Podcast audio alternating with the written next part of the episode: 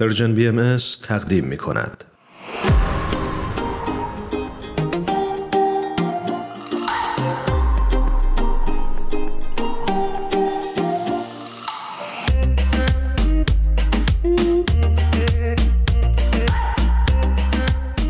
امین غذایی عزیز ممنونم که دعوت ما رو قبول کردی و با برنامه پادکست هفت همراه شدی متشکرم از شما. ممنون که من رو دعوت کردید. امین جان خیلی خیلی خوش اومدی به برنامه خودت. خیلی خوشحالیم از اینکه در خدمتت هستیم. لطف دارید شما. ممنون. برای اون دسته از شنونده هامون که شاید با امین آشنا نباشن باید بگم که امین غذایی عزیز تحلیلگر مسائل اجتماعی هست و امروز به علا رقم دقدقه های زیادی که داشت این وقت رو در اختیار پادکست هفت گذاشت. بازم ازت ممنونم. لطف شما. در خدمت هستم. امینجا من سوالی که می‌خوام اینجا مطرح کنم طبق موضوعی هستش که ما امروز توی برنامه روش صحبت می‌کنیم. امروز در مورد انسجام اجتماعی صحبت کردیم. دلمون می‌خواد بدونیم که چرا در شرایط سخت به طور کلی جوامع خیلی عافیت طلب میشن و منفعت طلبیشون زیاد میشه. بله. خب مسئله این که چرا افراد عافیت طلب میشن یا دنبال منافع شخصیشون میرن و یک جورایی اون حس تعلق به جمع و جامعه رو از دست میدن خب مزایات زیادی وجود داره. خب اولین دلیل یه چیز کاملا واضحه این که شرایط سخت اقتصادی می‌تونه افراد رو به سمت منفعت طلبی پیش ببره. یعنی به قول ما ایرانی ها هر کس گیریم خودش رو می‌خواد از آب بیرون بکشه. و این واقعیت وجود داره. خصوصا وقتی که فرد یا شهروندان احساس ناامنی اقتصادی می‌کنن. اما یه سری دلایل کلیتر هم وجود داره که میشه به دو مورد نسبت داد. مهمترین این دلایل اینه که خب ما در جوامعی زندگی می‌کنیم که تا حدی اصطلاحا اتمیستی هستن. یعنی در جوامع سرمایهداری سرمایهداری اتمیستی. یعنی افراد اتمیزه شدن و پیوندهای خیشاوندی قومی و اون روستایی و کامیونیتی محور قدیمی خودشون رو تا حدی از دست دادن و به عنوان یک کارگر یا یک شهروند مجزا در یک سری شهر در شهرها خصوصا در کلان شهرها زندگی می‌کنن و اون چون پیوندها از بین رفته یه سری هنجارها و نرمها و ارزش هایی که اون جوامع رو به لحاظ اخلاقی و عرفی و کنار هم نگه می داشت و حس تعلق به جمع در اون افراد ایجاد می‌کرد اونها تقریبا سوس شدن. با سوس شدن این پیوندها خب ما می‌دونیم مثلا این در واقع تو نظریات جامعه شناختی خصوصا بحث های دورکهیم و مابقی وجود داره که خب این انسجام اجتماعی تا حدی وقتی سست میشه ما با یک جامعه اتمیزی شده ای روبرو میشیم که در اون افراد در واقع جز این که جز دنبال منفعت شخصیشون برن راه دیگه ای رو پیدا نمی‌کنن برای محافظت از خودشون. درست. و حتی در واقع یک جور جامعه مصرفگرا هم میشه. یعنی چی؟ یعنی که مثلا من شهروندان این جامعه سرمایه‌داری اتمیزه شده به جای اینکه مثلا دنبال حس تعلق به جمع باشن سعی می‌کنن که روابط اجتماعی رو حتی بخرن. یعنی حتی روابط اجتماعی رو مصنوعا ایجاد کنن. شما اینو نگاه کنید حتی در رسانه های اجتماعی هم می‌بینید شبکه های اجتماعی می‌بینید که ما با یک نوع ارتباطات اجتماعی کاملا مجازی طرف هستیم که هیچ وقت نتونسته یا نمی‌تونه خلع واقعی نیاز اجتماعی ما رو پر کنه. ولی کاملا وجود داره و ما یک جورهایی براش وقت و انرژی زیادی هم می‌گذاریم بدون اینکه بخواد بتونه نیازهای واقعی ما رو ارضا کنه. و حتی منظورم که می‌خریم یعنی که مثلا ما ما می‌تونیم در سرمایه داری ما به قول آنچه که بوردیو میگه از سرمایه اجتماعی صحبت کنیم. یعنی به جای فرد متعلق به یک جمع یا کامیونیتی باشه اینجا به روابط اجتماعی خودش به چشم یک سرمایه نگاه می‌کنه. سرمایه‌ای که بهش کمک می‌کنیم مثلا بیزینس و کسب کارش رو رونق ببخشه. کمک می‌کنه که تو سلسله مراتب اجتماعی رشد کنه. و همه چیز به یک معنای کالایی مصرفگرا و یعنی در واقع با این منطق میشه گفته تعبیر میشه.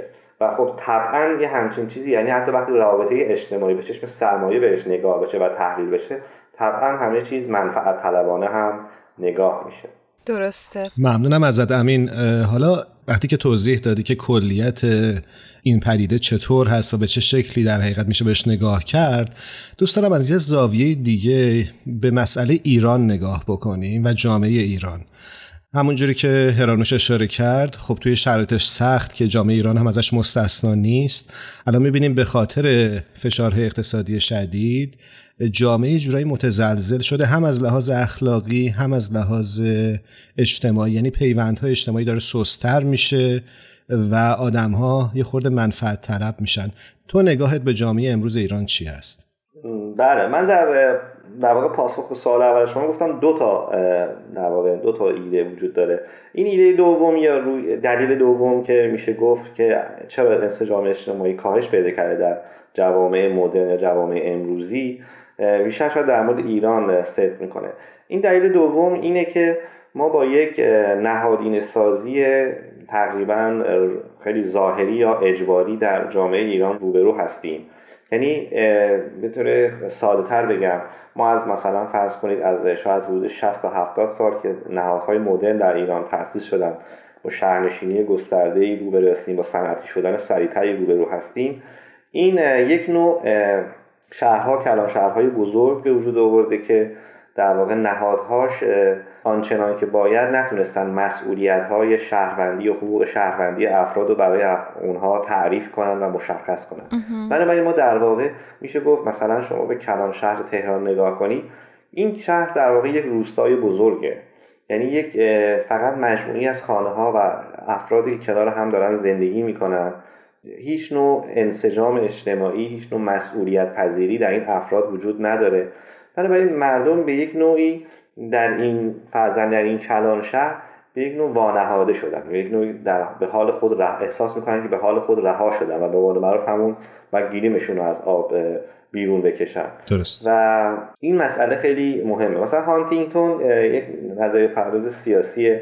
میگه که اصولا به خاطر قرار گرفتن در یک وضعیت خلاه این وضعیت خلع از اینجا ایجاد میشه که هم اون پیوندها و ارزشها و هنجارهای سنتی از بین رفته. مثلا خیشاوندی از بین رفته. و هم اون مسئولیت های شهروندی آنچنان که باید در افراد فرهنگسازی نشده. و به همین ترتیب اونها رفتارهایی که بروز میدن اصولا فساد آور فساد آمیز یا منفعت طلبانه جلوه می‌کنه. بله. مثلا کسانی که سمت یا سمت یا موقعیت اداری یا چیزی به دست میارن کاملا رفتارهای انجام میدن که نمونه بارز یک فساد اداریه در واقع. چرا؟ یا منفعت طلبی شخصیه. و هیچ نوع مسئولیت اجتماعی یا وجدان کاری در اینها مشاهده نمیشه. دلیلش اینه که اینها بین سنت و مدرنیته گیر کردن. یعنی سنت از بین رفته اون هنجارهای اخلاقی سنتی و مذهبی گاهن. بیشتر سنتی عرفی از بین رفته و در عین حال اون فرد و اون نهادها هیچ کدوم مسئولیت ها و احساس اختیارات مسئولیت ها حقوق و اینها رو نگاه نمی‌کنه. طرف خودش رو در چتر قانون زیر چتر قانون نگاه نمی‌کنه.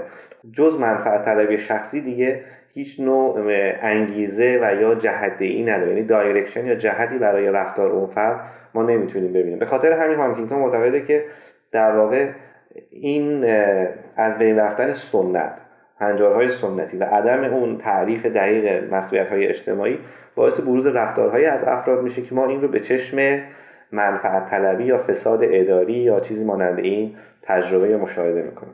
ممنونم ازت. خیلی ممنون ازتون. امین جان اگر لطف کنین که برای ما توضیح بدین که ما چجوری می‌تونیم این انسجام اجتماعی رو حفظ بکنیم؟ برای حفظ انسجام اجتماعی یا تقویت این انسجام خب ما اول از همه یک زیربنا رو باید حفظ کنیم یعنی حفظ امنیت اقتصادی مردم. تا وقتی که مردم احساس ناامنی اقتصادی کنن مشخصا مجبور هستن که عافیت طلب باشن مجبور هستن که منافع شخصی خودشون رو پیگیری کنن.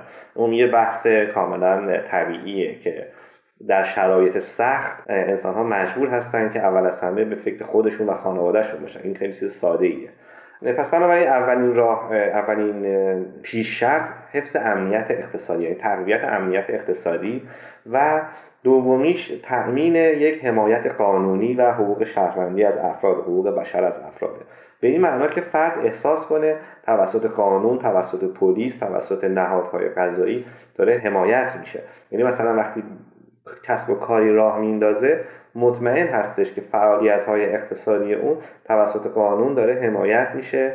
و این خب در مثلا در مورد ایران در جامعه ایران واقعا وجود نداره. یعنی واقعا افراد بدون اعتماد اعتماد به قانون دارن با همدیگه مبادله می‌کنن. این مشخصا منفعت طلبی رو ایجاد می‌کنه. سومین راهکار اینه که ما واقعا باید در رابطه روابط سرمایه دارانه اتمیزه شده یک فکری بکنیم. و یک بازنگری اساسی در روابطمون بکنیم. مسلما ما نمی‌تونیم به روابط خیشاوندی قومگرایی یا قبیله گرایی یا ترایبالیزم قدیمی برگردیم به قولی. نمی‌خوایم این کار رو انجام بدیم. ولی اون فردگرایی اتمیزه شده ای هم که سرمایه‌داری داره در ما نهادینه کرده اون رو هم باید بشکنیم. به نظر من یکی از مثلا میشه گفت راه ها اینه که ما اشکال جدیدی از زندگی اجتماعی رو هم تجربه کنیم و این می‌تونه خیلی راه حل رادیکالی باشه. ولی وقتی مثلا چند تا مثال رو مثلا من بخوام بزنم شاید بهتر بشه واضحتر بشه. اولین شکل اینه که مثلا در رابطه با شهروندا کسانی که در شهر زندگی می‌کنن اولین کار اینه که مفهوم تاون یعنی مفهوم اون نیبرهود رو ما همسایگی رو تقویت کنیم. یعنی ما در شهرهای کلان امروز همسایگی از بین رفته. ما باید همسایگی رو یک ذره بیشتر تقویت کنیم. حالا نه به شکل خیلی روستایی قدیمی. دومیش تقویت کامیونیتی ها هستن. سومی تقویت نهادها یا نهادهای مردمی هستند که به یک معنای افراد متحد کنه منسجم کنه. درست. برای مثال ما در ایران شما خب مثلا با کشورهای غربی اگه مثلا مقایسه کنید می‌بینید برای افراد بازنشسته هیچ نوع هیچ نوع نهادی هیچ نوع جایی وجود نداره که اینها میان جمع بشن با هم صحبت کنن یا کار فرهنگی انجام بدن اوقات فراغتشون رو بگذرونن. برای مثال مثلا در همین جایی که من زندگی می‌کنم در کشور هلند خب به یک در واقع یک در هر محله نهادی یک محلی یک مکانی هست که افراد مسن می‌تونن جمع بشن اونجا صحبت کنن با هم قهوه می‌خورن و گپ می‌زنن و ممکنه کارهای مثلا یه سری فعالیت های فرهنگی هم انجام بدن. می‌دونید در واقع به طور کل راهکار اینه که ما همسایگی کامیونیتی نهادهای مردمی رو به یک معنای تقویت کنیم تا بتونه اون خلایی رو که ما نیاز به انسجام اجتماعی و روابط اجتماعی داریم رو پر کنه. درست. مشخصا وقتی افراد یاد می‌گیرن خصوصا در مورد محیط کار مثلا اصناف یا اتحادیه ها خودش می‌تونه نقش بسیار مهمی در ایجاد انسجام اجتماعی داشته باشه. به طور کل ما باید یاد بگیریم که فقط یک خانواده یک فرد خانواده و کل جامعه وجود نداره. این مثلا یک سری گروه های اجتماعی هم می‌تونه وجود داشته باشه. یعنی بین من و خانواده هم که از خونه خارج میشم جامعه ای وجود داره که من باید یک داغم نانی برای زن و بچم مثلا بیارم این تصویر سنتی این رو بشکنیم و متفرق متوجه بشه که فقط خانوادهش و جامعه نیست. بینش یه سری همسایگی وجود داره. حالا یه سری نهادهایی وجود داره. من با یک همحزبی دارم هم سنفی دارم و متعلق به یک سری گروه های اجتماعی دیگه هم هستم و می‌تونم با اونها در واقع در جهت حتی منافع خودم فعالیت کنم. و این رو هم در پایان بگم. این بحث من به این معنا نیستش که ما باید از خودگذشتگی کنیم. هیچ نیازی نیستش که هیچ ایرادی هم نداره کسی دنبال منفعت شخصیش باشه. مهم اینه که ما یاد بگیریم یا جامعه داشته باشیم که افراد بدونن پیگیری منفعت شخصیشون در گروه پیگیری منافع دیگران هم هست. یعنی گروه های اجتماعی دیگه ای باید تعریف بشن کامیونیتی ها همسایگی و مسائل دیگه که بتونه یک پیوندی بین فرد و جامعه به طور کلتر برقرار کنه در واقع پیوند رو. سپاسگزارم ازت امین غذایی عزیز که امروز مهمان این برنامه بودی و با صحبتات کلی به ما کمک کردی که این بحث رو بهتر بفهمیم. مرسی ممنون امین جان خیلی توضیحاتت عالی بود. مرسی از شما ممنون.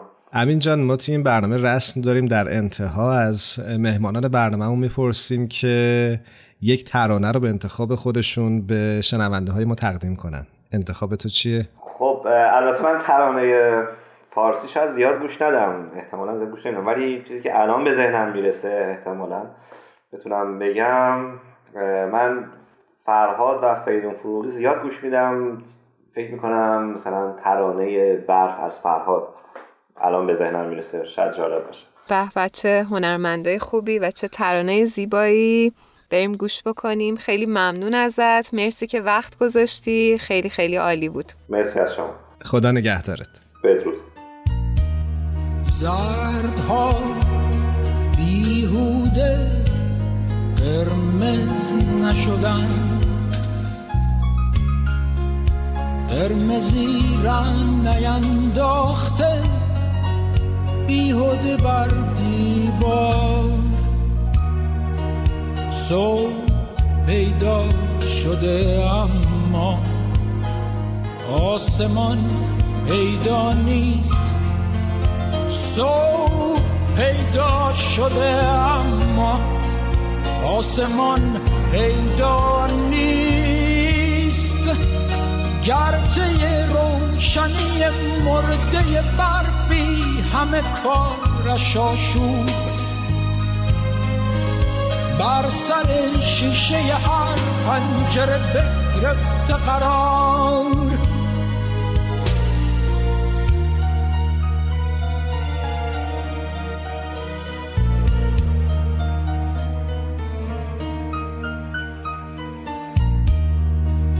زردها بیهوده قرمز نشدند. قرمزی رنگ نینداخته بیهوده بر دیوار. صبح پیدا شده اما آسمان پیدا نیست.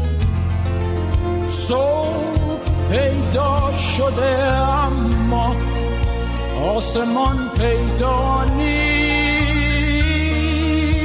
گرده روشنی مرده برفی همه کارش آشوب. بر سر شیشه هر پنجره بگرفته قرار. دلم سخت گرفته است از این میهمان خانه مهمان کش روزش تاریک. من دلم سخت گرفته است از این میهمان خانه مهمان کش روزش تاریک که به جان هم نشناخته انداخته است. چند تن خواب آلود چند تن ناهموار چند تن ناهوشیار که به جان هم نشناخته انداخته چند تن خواب آلود مشتی ناهموار چند تن ناهوشیار چند تن خواب آلود.